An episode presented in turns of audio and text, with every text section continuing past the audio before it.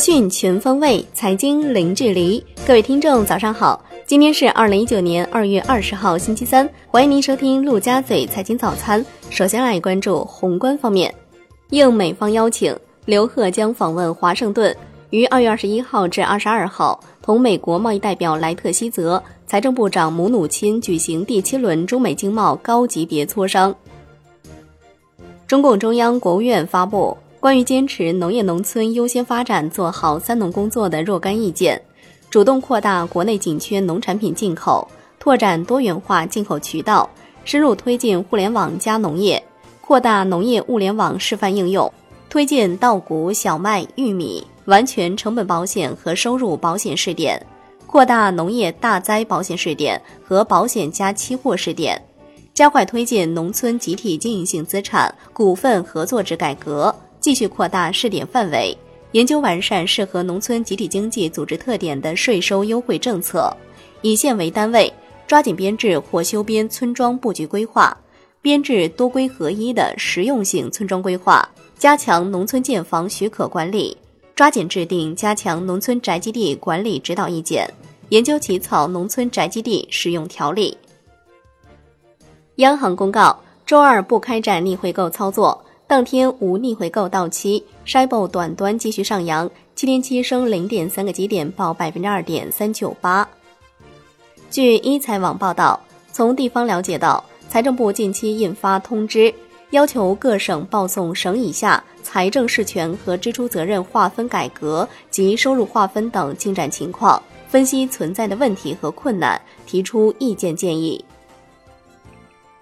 来关注国内股市。沪指收涨百分之零点零五，最终报收在两千七百五十五点六五点；深成指跌百分之零点零七，创业板指跌百分之零点五三，万德全 A 收涨百分之零点零八，两市量能突破六千亿元。香港恒生指数收盘跌百分之零点四二，国际指数跌百分之零点二九，红筹指数跌百分之零点七三，全天大市成交九百六十八点七六亿港元。中国台湾加权指数收盘涨百分之零点零七。中金公司表示，上证五零、中证五百指数接近历史底部，对于长期投资者而言，当前是增加配置 A 股的很好窗口期，A 股有望成为二零一九年的赢家资产。来看金融方面，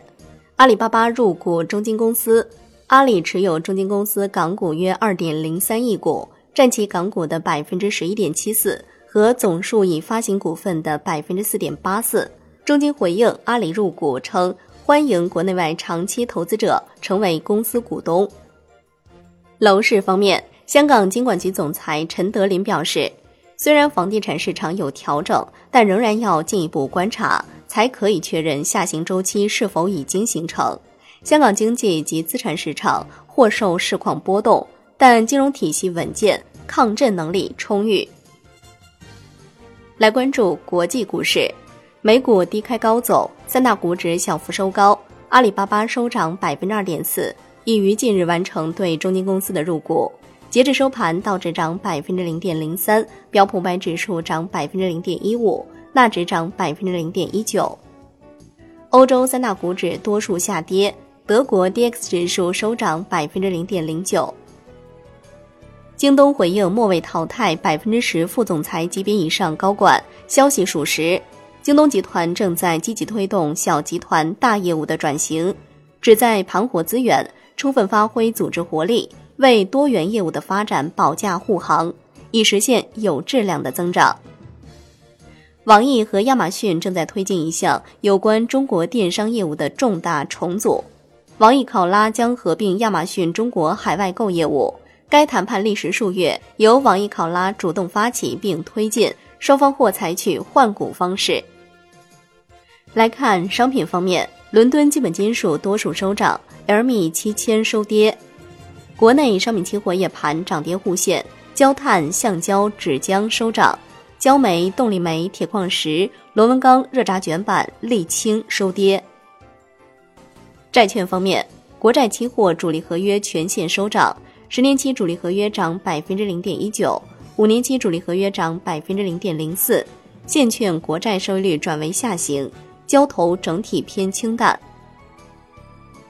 央行副行长潘功胜表示，央行票据互换是央行与公开市场一级交易商之间开展的一种债券互换交易，是以券换券，不涉及基础货币的吞吐，对银行体系流动性的影响是中性，并非中国版 QE。对于发行银行永续债情况，央行副行长潘功胜表示，今年一月，中国银行发行首单银行永续债很成功。据了解，从发行人来说，兴趣很大，很多商业银行在走公司内部治理程序，投资人也很有兴趣。最后来关注外汇方面，在人民币对美元十六点三十分收盘价报六点七六七五。人民币对美元中间价调升十七个基点，报六点七六四二。央行发布数据，中国一月央行口径外汇占款余额是二十一万两千五百四十四点五四亿元人民币，减少十二点一四亿元。好的，以上就是今天陆家嘴财经早餐的全部内容，感谢您的收听，我是夏天，下期再见喽。